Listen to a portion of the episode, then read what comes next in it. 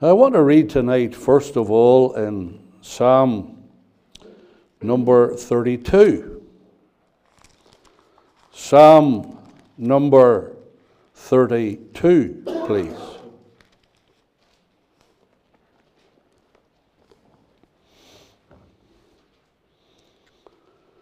If you want to open that window, Donald, I'll I'll not say no. Psalm number 32 and verse 1. It says, Blessed is he whose transgression is forgiven, whose sin is covered. Blessed is the man unto whom the Lord imputeth not iniquity, and in whose spirit there is no guile. And then this time to the Proverbs and uh, chapter 18. The book of Proverbs and chapter 18 and down to verse 24, the last verse, Proverbs chapter 18 and verse 24. It says, man that hath friends must show himself friendly, and there is a friend that sticketh closer than a brother. And then finally to the book of the Revelation and chapter 21. Revelation chapter 21.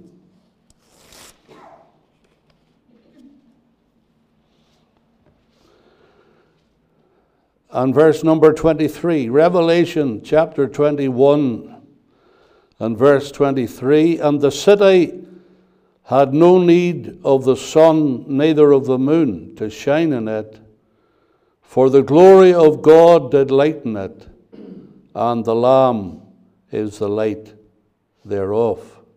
And verse number three, and there shall be, verse three of chapter 22, and there shall be no more curse, but the throne of God and of the Lamb shall be in it, and his servants shall serve him.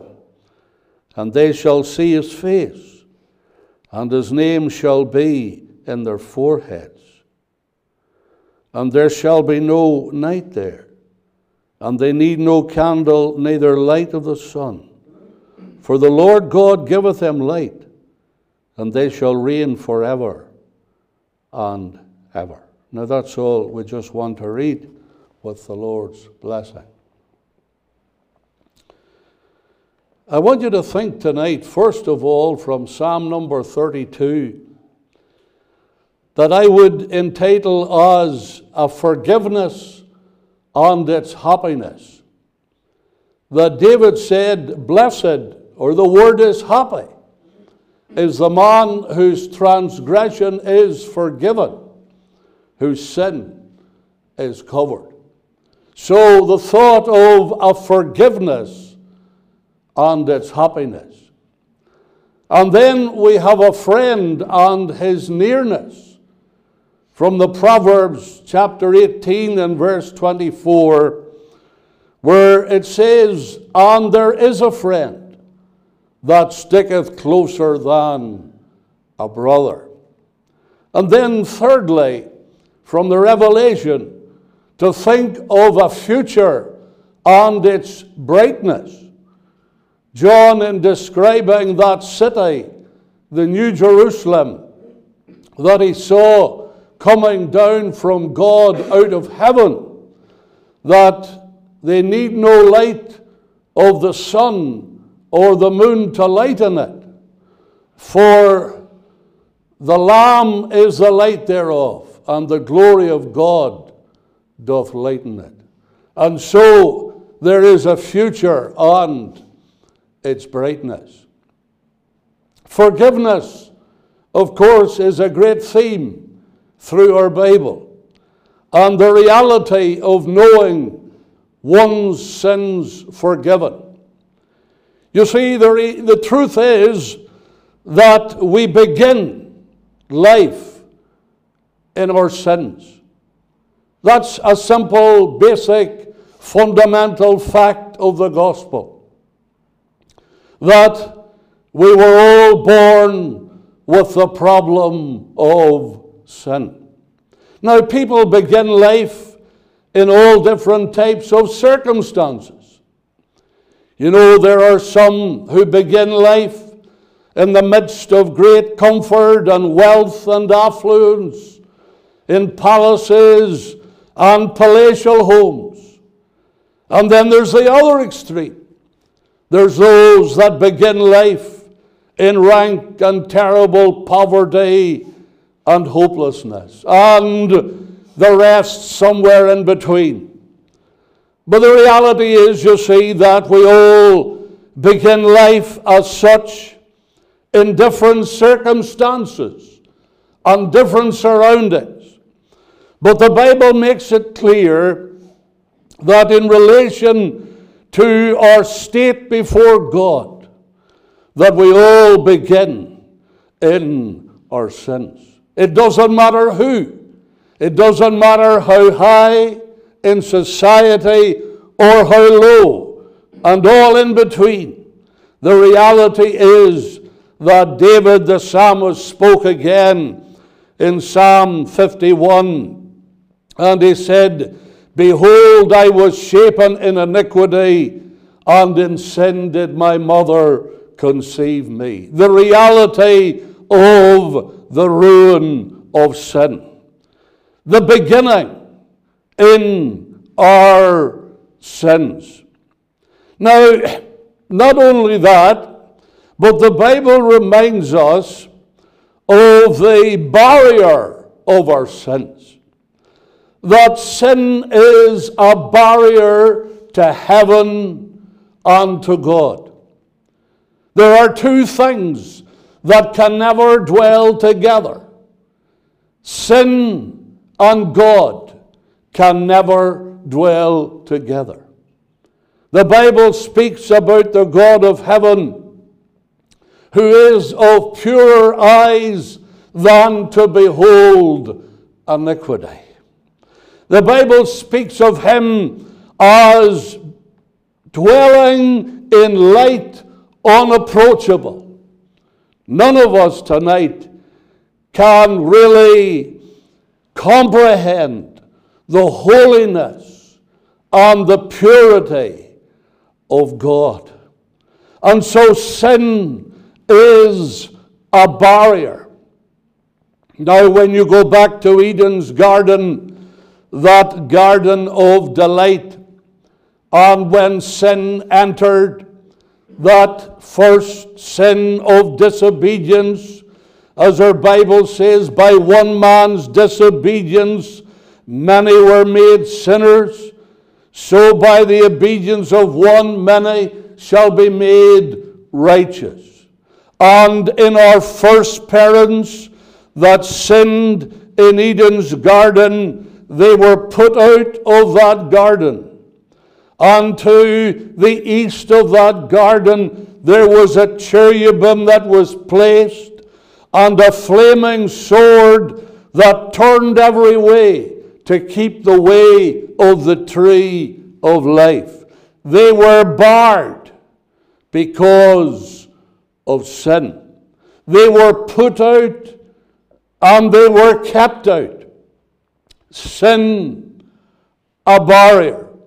Now, where we have read tonight in Revelation chapter 21, we didn't read the verse, but in verse 27 of that chapter, it says, And there shall in no wise enter into it anything that defileth, neither whatsoever worketh abomination or maketh a lie, but they whose names are written in the Lamb's book of life. And there, there is the reality that sin bars that New Jerusalem, that holy city, the details of it that are given in chapter 21. That city of splendor, of beauty, of greatness, but not a sin or stain will ever enter. The barrier of sin. Sin bars men from God's heaven for all eternity. You know, as I thought about that again, Isaiah said, Behold, the Lord's hand is not shortened that it cannot hear, that, that it cannot save, nor his ear heavy that it cannot hear. He says, But your iniquities have separated between you and your God, and your sins have hid his face from him, that he will not hear. Sin is a barrier. When Adam sinned in Eden's garden, he lost union with God.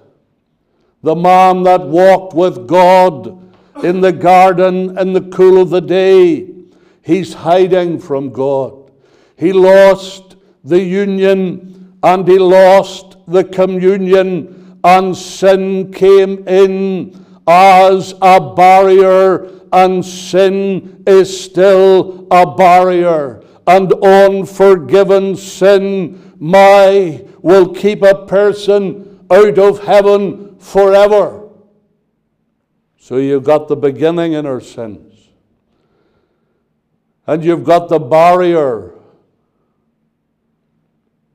of our sins. But tonight, I, I, I dare not go any further without telling you about the bearer of our sins. That there was one, Peter says, who his own self bare our sins in his own body on the tree. You know, tonight when you think of it, sin is a barrier to God and to heaven. And sin will bring souls down unforgiven, my to eternal ruin. And the question must be asked how can man who is born in sin and the barrier of sin, how can he ever be brought into God's heaven forever? And of course, tonight the answer's in the cross. The answer's in the death of Christ, in the sacrifice of Calvary. As I quote again what Peter said, who his own self bear our sins in his own body on the tree. Well, you know, the Lord Jesus, he did not sin. And he would not sin. And he could not sin. But he could do something in relation to sin that no one else could ever do he could bear sin. You see, it's going to take a sinless man to bear the sin of sinful men and women. And oh, the wonder of God's provision in His own Son, sending Him into this world, the marvel of incarnation, Emmanuel, God with us taking a body to do the will of God. And the will of God was the work of Calvary. And the work of Calvary tonight is the way of salvation. And there on the cross, the Lord Jesus became answerable for sin. And we've got to remind ourselves of it again and again that the judgment that was due to my sin and to your sin, he bore on the cross. We can never estimate or calculate the awful depths of suffering. It is only God who could measure that. You know, sometimes we sing, All my sins were laid upon him. Jesus bore them on the tree. God, who knew them, laid them on him and believing I am free. And the reality is tonight, as Isaiah says, that all we like sheep have gone astray. We have turned everyone to his own way. And then he says, The Lord, that's Jehovah God, hath laid on him his Son, the Lamb of God, the iniquity of us all. All my iniquities on him were laid, we sing. He bore them all on the tree. Jesus, the debt of my sin fully paid. He paid the ransom for me. Thank God tonight for the bearer of sin. My, this evening, that's why there's a gospel to preach. That's why there's a salvation on offer. That's why tonight sinners can be forgiven and be freed from their sins and be fitted for heaven because a Savior has taken our place, has borne the judgment due to your sin and mine, and He satisfied the throne of God. That's a big thing, isn't it? you see, the throne of God was outraged because of sin. But the Lord Jesus, my, He made peace through the blood of His cross. And the greatness of Calvary, my, and the wonder of His work upon the tree. He has satisfied the throne of God. And by that tonight, He can save sinners who come in repentance. Now, the beginning in our sins and the barrier of our sins and the bearer of our sins. But you know, the burden of our sins. It's a great thing, you know, when a person realizes their need as a sinner. When sin becomes a burden. When they realize that as they are and as they live and in the condition they are, they're not right with God or ready for heaven. And the reality is that their sin is brought before them. We speak about the conviction of sin. Sin, my, that becomes a burden. A burden to get rid of. Well, isn't it a good thing when a person realizes, I want to get rid of my sins, of the burden of my sins. My, sometimes we sing, burdens are lifted at Calvary. Jesus is very near. Oh, tonight, what a burden. What a great thing it is when the burden of sin is gone. Wasn't it in Pilgrim's Progress when that man got to the hill and got to the cross and the burden rolled from his shoulders and rolled away? It's a great thing tonight when a person realizing my the burden of their sin that they come to one who can take it all away. He took my sins away. The hymn writer said, He took my sins away. I was thinking of the publican who stood and prayed in the temple afar off and wouldn't lift up so much as his eyes to heaven, but smote upon his breast. And he said, God be merciful to me, a sinner. You know, that man, he had the burden of sin. Oh, the, the Pharisee, you know, he stood and he prayed thus with himself God, I thank thee that I am not as other men are, extortioners, unjust, adulterers, he says, or even as this publican. He says, I, I fast twice in the week, I give tithes of all that I possess. He was really exalting himself and what he was and how great he was.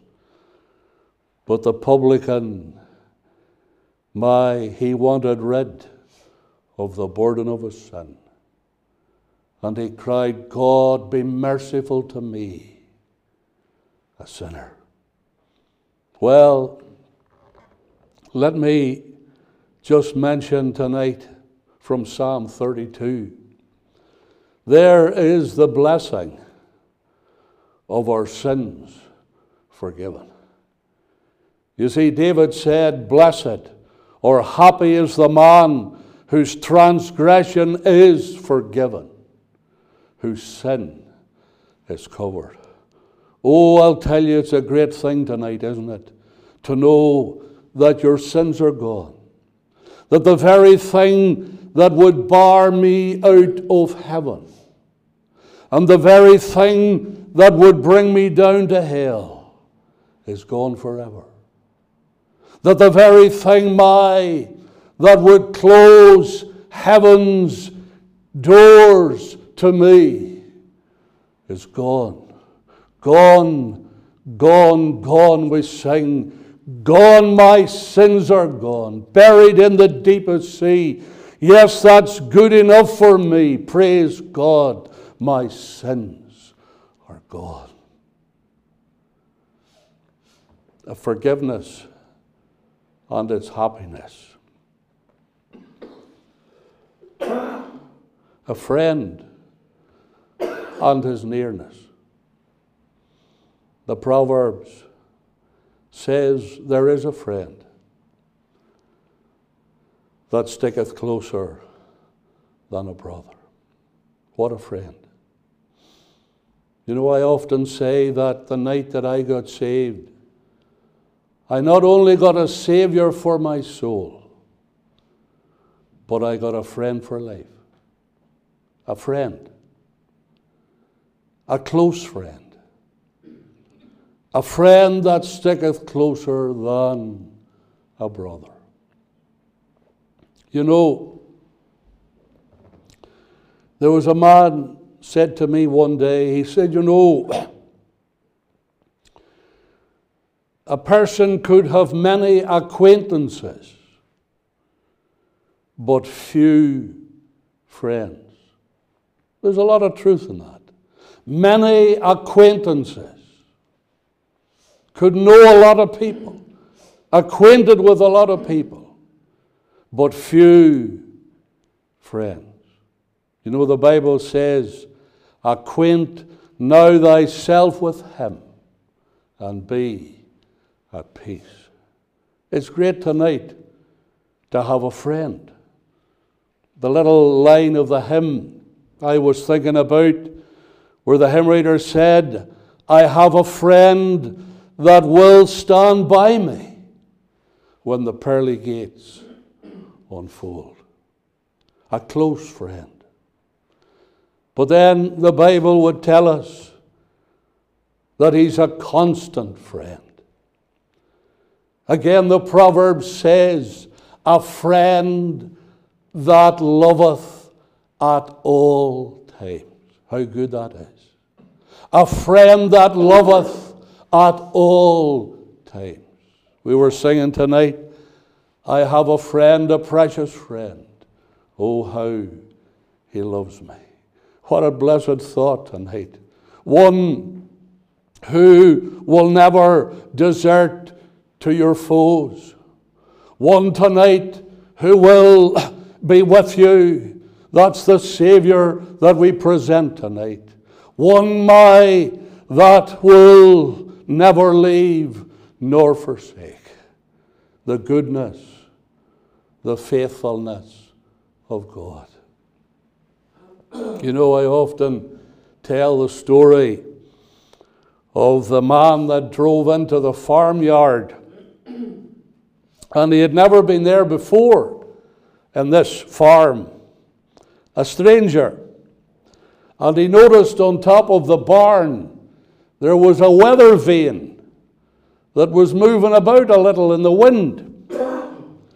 But written at the bottom of the weather vane was the words, God is faithful. God is faithful.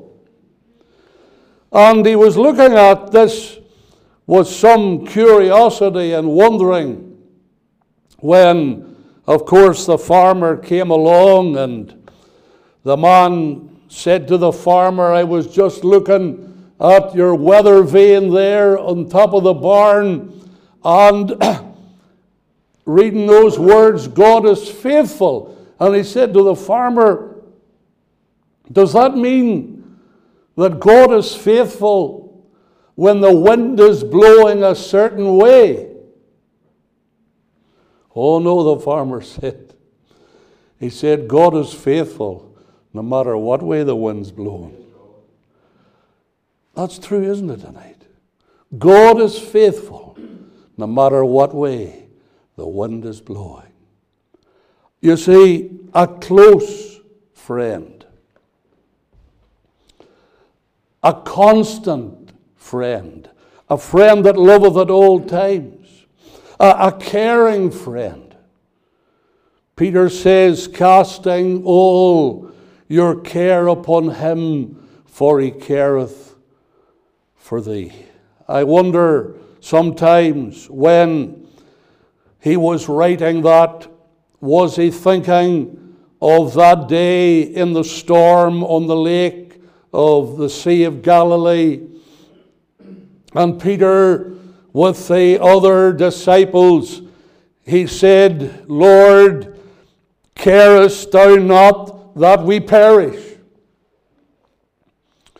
You know, Peter was to learn that even in the greatest storm, in the worst storm that they had ever witnessed, that there was one who cared.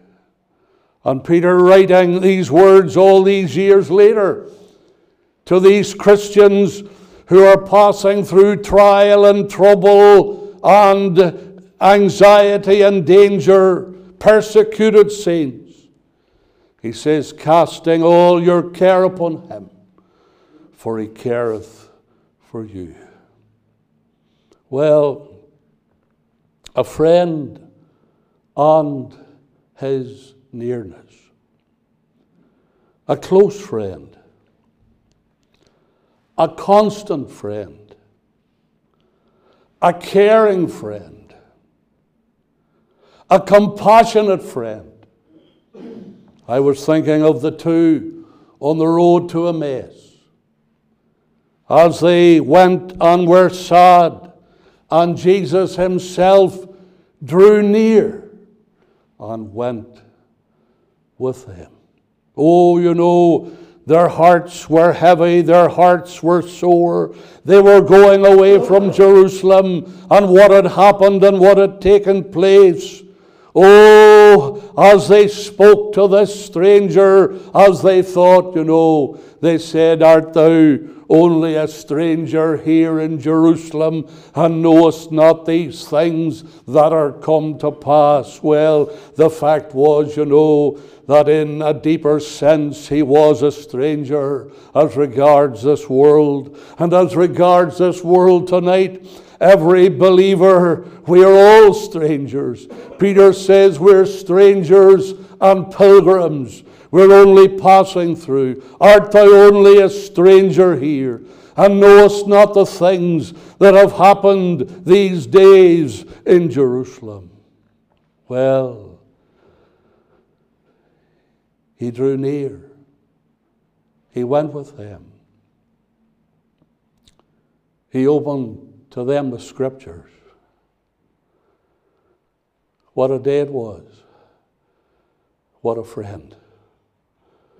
You know, he's a coming friend. He's coming again.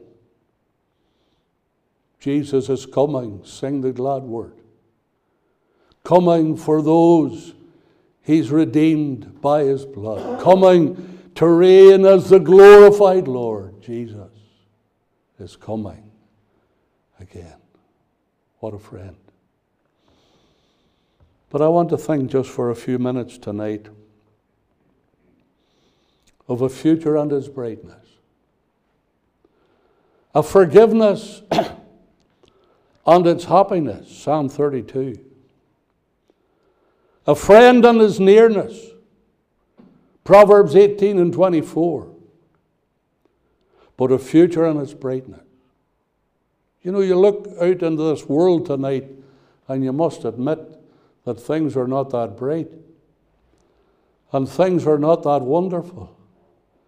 And the happenings and the uncertainty and the Brexit that has just taken place as such, and the uncertainty of people and what they may wonder what will happen or what is going to happen.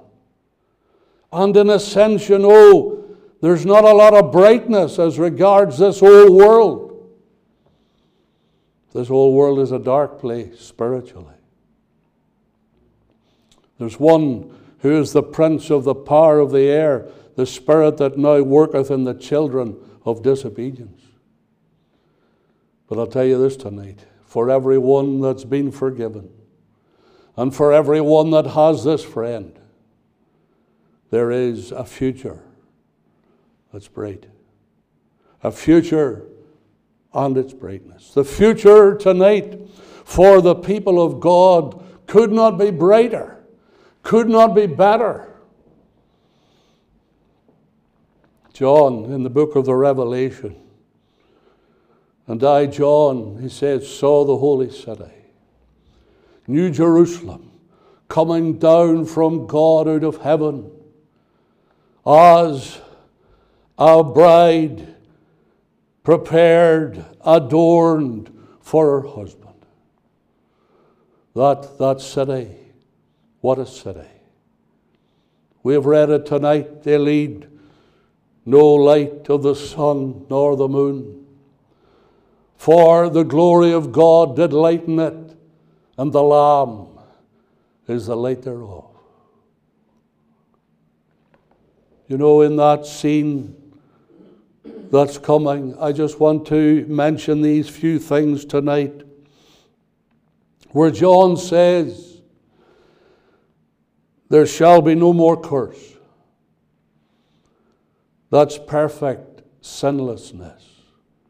There shall be no more curse. He says, The throne of God and of the Lamb shall be in it. That's perfect government. Then he says, His servants shall serve him. That's perfect service. They shall see his face. Perfect vision. His name shall be in their foreheads. Perfect resemblance. There shall be no night there. Perfect blessedness. And then the seventh one, he says, they shall reign forever and ever. Perfect glory. Oh, listen tonight. How bright that blessed hope. Jesus will come. Let us our heads lift up. Jesus will come. Morning, so bright and clear mansions of God appear. Sin shall not enter there. Jesus shall come. My tonight, there is a future that's bright. If there's a soul here tonight and you've never experienced forgiveness and you don't know this friend, ah, that you'd get to know him tonight and the future would be bright and blessed for all eternity. Shall we pray?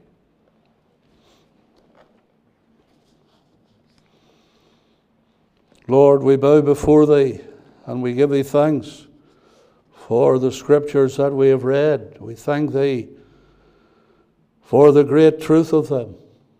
And we're glad tonight that many of us can testify that we are just forgiven sinners. And we're glad tonight to know the forgiveness of sins, to have found a friend in Jesus, and to have a future that's bright and glorious.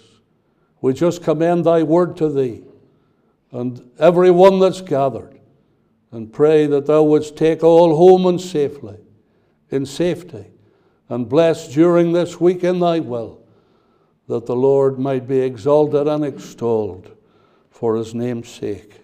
Amen.